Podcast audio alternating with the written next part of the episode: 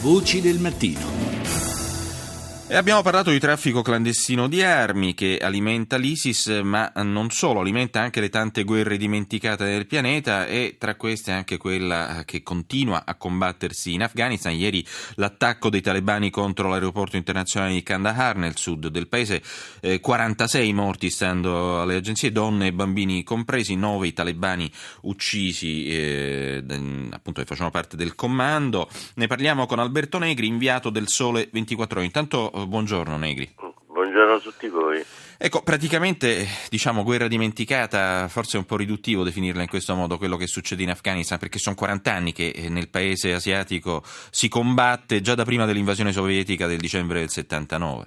Eh beh, sì, direi che tutto nasce qui, nel 1979 in Afghanistan, in che senso? Che qui nasce eh, quella specie di joint venture tra gli Stati Uniti, l'Arabia Saudita e altri paesi musulmani per finanziare e armare i mujahideen islamici che poi avrebbero sconfitto l'armata rossa sovietica. Ed è proprio qui che nascono sia i problemi insomma, che vediamo anche oggi, no? certo. cioè quello di avere sostenuto dei gruppi radicali islamici per combattere Mosca e poi quello si è rivoltato, no? Certo. si è rivoltato contro l'Occidente e contro gli Stati Uniti. È un fenomeno che dura tuttora e che rischia di mettere appunto in crisi la presidenza di Ashraf Ghani, soprattutto eh, considerando che tra pochi giorni al via la, la conferenza sulla sicurezza nome, nota come Heart of Asia al via Islamabad, ma lo stesso eh, Ghani ha le sue responsabilità perché proprio per contrastare i talibani ha armato eh, migliaia di uomini, ha insomma eh, dato il via libera ad una serie di milizie locali che però rischiano di riportare il paese a quello stato endemico di guerra civile che eh, appunto eh, ha vissuto negli anni 90, prima appunto dell'avvento del Mullah Omar e dei suoi studenti islamici, eh, dopo appunto il ritiro sovietico. Eh sì, perché eh, qui siamo sempre un po' alle solite, come si suol dire, cioè qual era uno degli obiettivi eh, dopo l'occupazione americana dell'Afghanistan, la caduta del regime dei talebani, era quella di costituire un esercito nazionale afghano.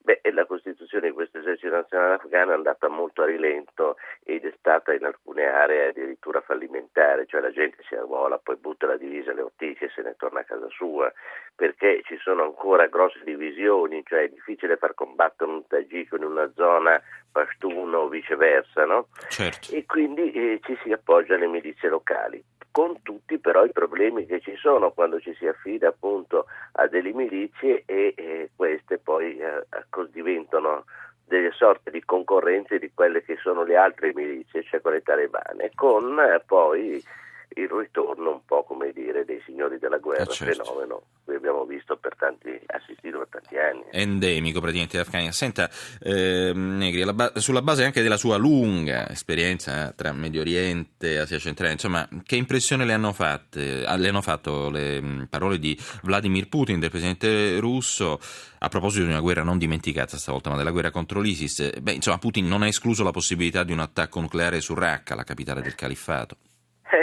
Eh, 1979 parlavamo dell'Afghanistan e del, esatto. quello, e del prezzo pagato proprio da allora dall'Unione Sovietica e, e adesso 35 anni dopo siamo lì con l'Unione Sovietica che invece con la Russia invece l'Unione Sovietica che però è ben piantata dentro al Levante, cioè ha fatto del Levante il suo poligono di tiro e lo sta esibendo tutti i giorni muscolarmente. Ieri certamente l'accenno che c'è stato ha fatto credo correre un brivido come un brivido un po' dappertutto ma il silenzio degli americani forse è ancora più clamoroso. No?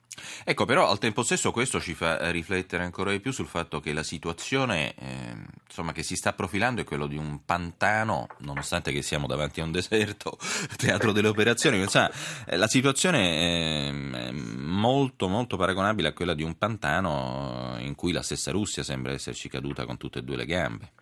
Eh sì, eh, però facciamo anche una riflessione, in questo pantano c'è chi si muove un po' meglio e chi un po' peggio, chi mm. si muove in maniera goffa sono i turchi e gli arabi che hanno sostenuto l'ISIS, dai parliamoci chiaro. Assolutamente. Dopo, eh, e i gruppi jihadisti dopo quattro anni non sono riusciti a buttare giù Bashar Assad.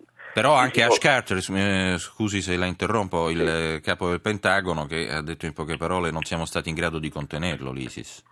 Beh, anche certo, questo fa riflettere. Ma se poi guardiamo i rapporti di forza, la questione sta così che l'Iran, che quattro anni fa combatteva da solo con i pasdarani iraniani e gli Hezbollah, è riuscito a tirare dentro tutti, prima la Russia e poi tutti gli altri. Non solo, ma riflettiamo un attimo. Quest'anno l'Iran ha firmato un accordo per, eh, che in qualche modo rinuncia ad avere armi nucleari, insomma a proseguire i propri esperimenti nucleari in cambio della cancellazione di sanzioni, però in compenso si è alleato con una Russia che l'arma nucleare, come abbiamo visto ieri, la sa agitare anche in qualche modo. Sì, non c'è dubbio insomma, che eh, questo eh, definisce appunto scenari nuovi.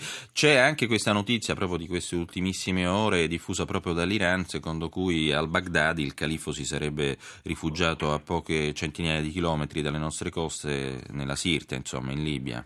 Questa è un'ultima eh, notizia. Questa è, questa è, una notizia che avevo visto ieri che mi ha abbastanza colpito.